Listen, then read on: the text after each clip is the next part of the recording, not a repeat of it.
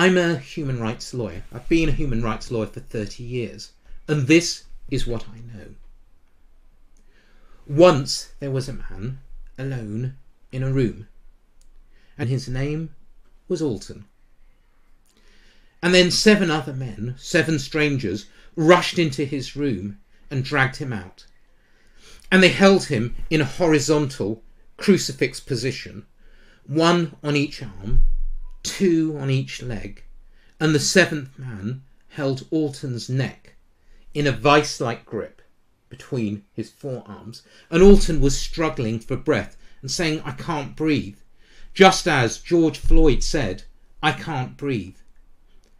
But they didn't stop, and soon Alton was dead. When I was asked to represent his mother and his brother and his sister in the inquest into his death, they asked me, How could it happen?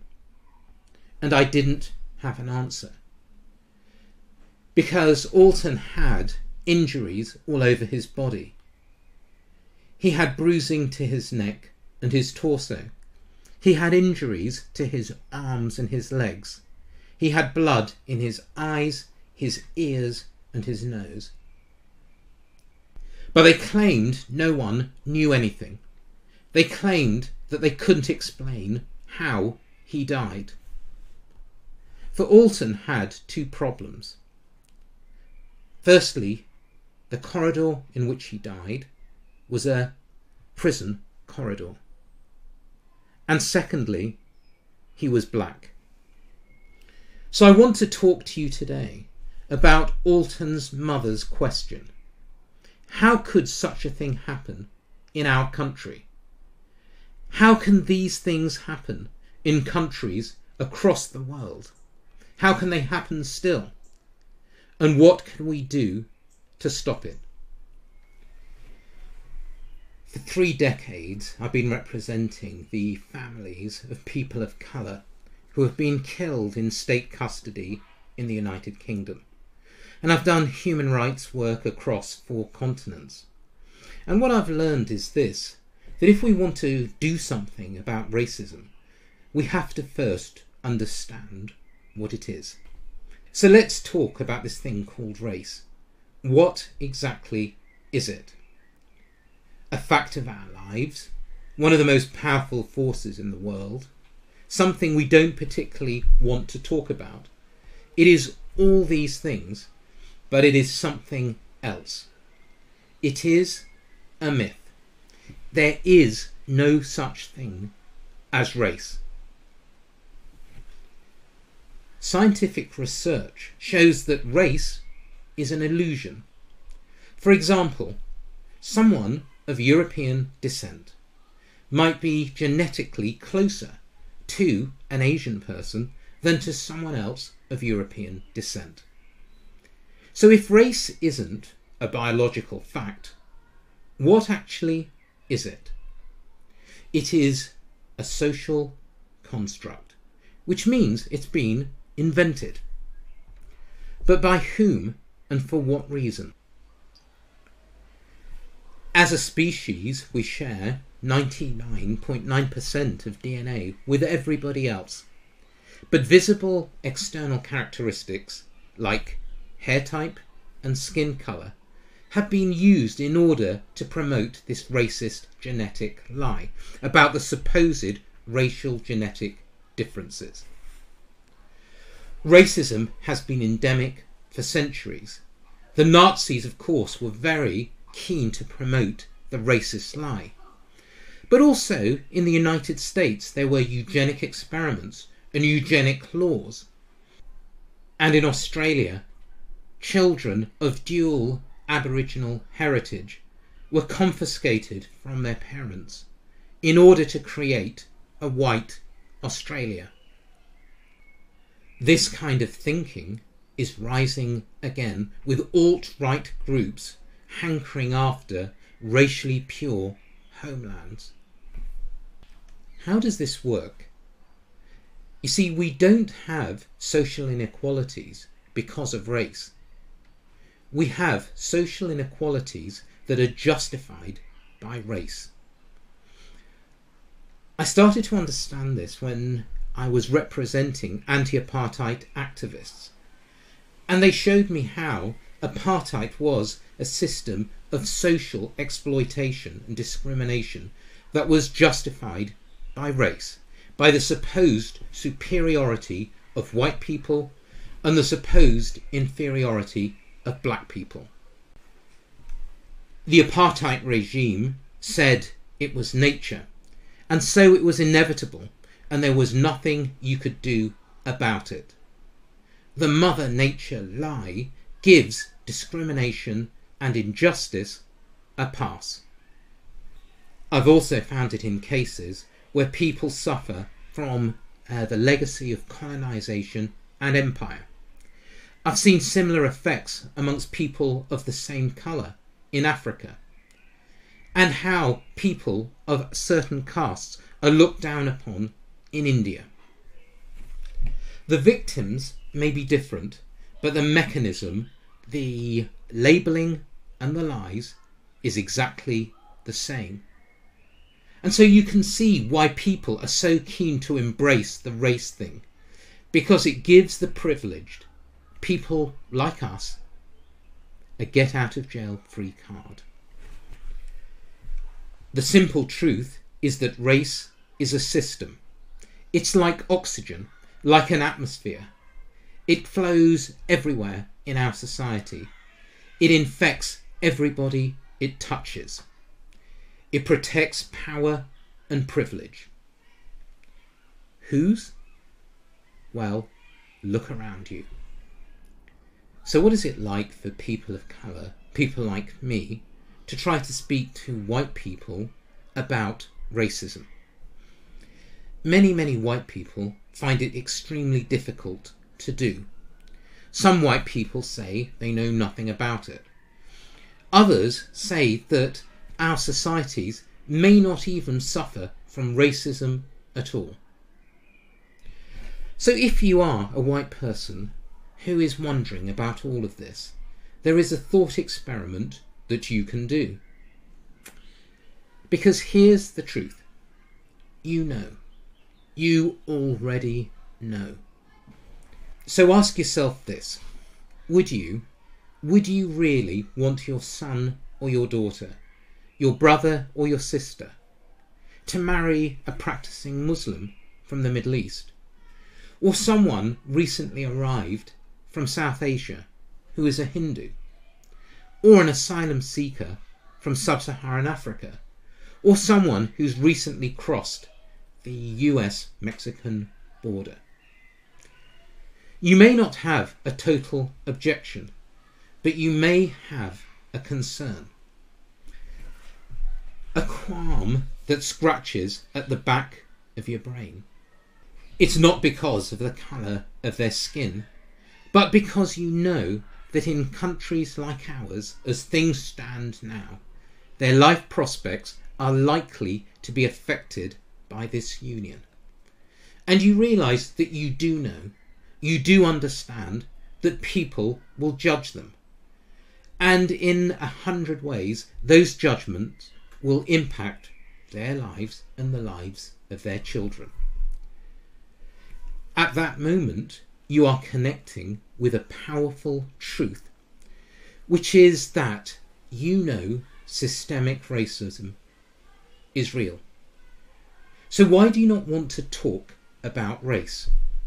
Because it's uncomfortable, certainly. But that's only part of the answer.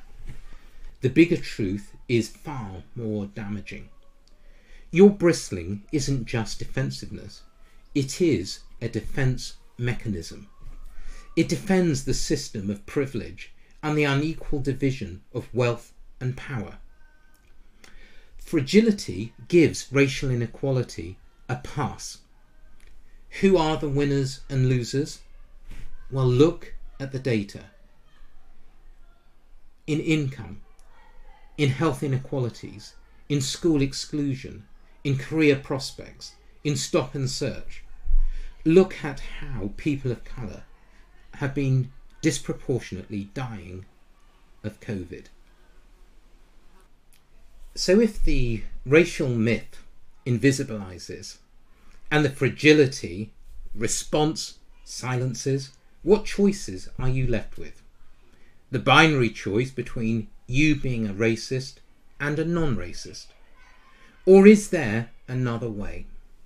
Because almost everyone in this TED talk will say that they are non racist. But we have to face it being non something is not enough. The third choice is being actively anti racist. So if you agree that Black Lives Matter, ask yourself how do Black Lives Matter in my life? What have I done to show that Black Lives matter to me? By adopting a visible, conscious, active anti racist stance. What was once invisible is made visible. What was once silenced is shouted out loud and clear. But that still is not enough. After weeks of bitter struggle at the inquest, the all white jury returned to the courtroom in Alton's case. There was a moment of complete silence when the foreperson stood and then he announced the verdict. And it was unlawful killing. And at that moment, all hell broke loose in the courtroom, and there was just this deafening noise. People were screaming, and Alton's sister got up into the aisle to my left, and she was pointing at the prison officers and shouting at them, You killed my brother! You killed my brother! And the family desperately wanted that the prison officers who were responsible for Alton's death should be prosecuted. We all desperately wanted that. But not a single one of them was prosecuted. So we took the chief prosecutor to court, the director of public prosecutions. And the highest judge in the land, the Lord Chief Justice, agreed that the decision not to prosecute was fatally flawed and unlawful. Every day during Alton's case, his brother would sit on the courtroom steps and he would say to me, Train him up good today, Mr. D. But when he realised that nobody would ever be prosecuted for the killing of his brother, it crushed him. And he died a few years later in a psychiatric hospital. So, how does Alton's death connect to you and to the racism and privilege in our societies? What do I want from you? What I want from myself is to be put out of a job. You see, families come to me who are grieving, and I see the hope in their eyes, and I have to tell them that the chances of anybody ever being prosecuted for being involved in the killing of their loved ones are very remote. I saw these grieving faces in the springtime of my career, and I still see them now that I'm entering the autumn of it, and the summer season was full of blood. And somehow I think that the blood is on my hands, even though I know rationally that that is not the case. But I could not bring back Alton or Gareth or Zahid or any of the others, which is all their grieving families ever wanted. So I'm asking you to see through the lies and to see through one of the most disempowering lies of them all that what we do will not and cannot make a difference. I'm sure they said that to Rosa Parks and to Martin Luther King and to Nelson Mandela. And they just went ahead and did it anyway. And I tried to think of them as I was cross examining the prison officers. And I would say to each of them, look at Mrs. Manning, Alton's mother, and you tell her why her son is dead. And not a single one of them could look at her. They wanted her to be invisible. Sadly, realizing that no one would be prosecuted for her boy's death, she sank into a deep depression and she died. But I'll never forget how, in the chaos and mayhem, when that verdict was announced, I turned to her and said, Mrs. Manning, I'm very sorry for your family. And she looked at me and said, Mr. Dias, you are family. And she pointed at the prison officers and the jury and she said, and they are family. But families bicker and fight. But we've got to sort it out and we've got to find a way. So, how do we sort it out and when? Dr. King taught us the time is always right to do the right thing. These contentious deaths in state custody have taken place in prisons and in police stations, but finally the spotlight has been shone on them by the horrendous death of George Floyd. Now we can't say that we didn't know. The COVID crisis and George Floyd's death have shocked us out of our complacency. They've put the world in flux because what has been seen cannot be unseen. So, right now is a historic moment of change. Now is the time to take action in our spheres of influence, and we all have them. We have voting power, we have pocket power, where we spend our money and what we spend it on.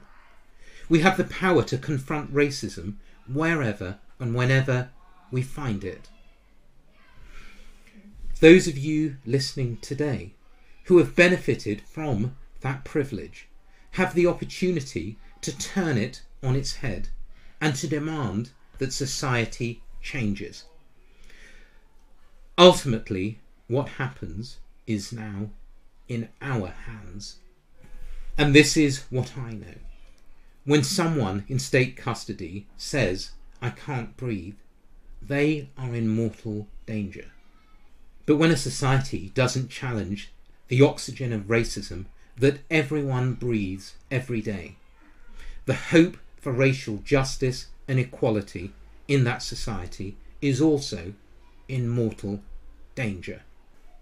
There can't be any more Altons and Gareths and Zahids and Olashanis and Jimmys and Seans and Cherries and Briannas and Christophers and Georges. But this isn't just about deaths, but about life and about our human flourishing together. And all of us are needed for that. Racism wants to stay invisible. Expose it. Racism wants your silence. Make a noise. Racism wants your apathy. Make a commitment now to use your voice and your privilege and your power to fight for racial justice, always, and to join the crescendo of voices calling for change, and to be part of the hope. Will you join us?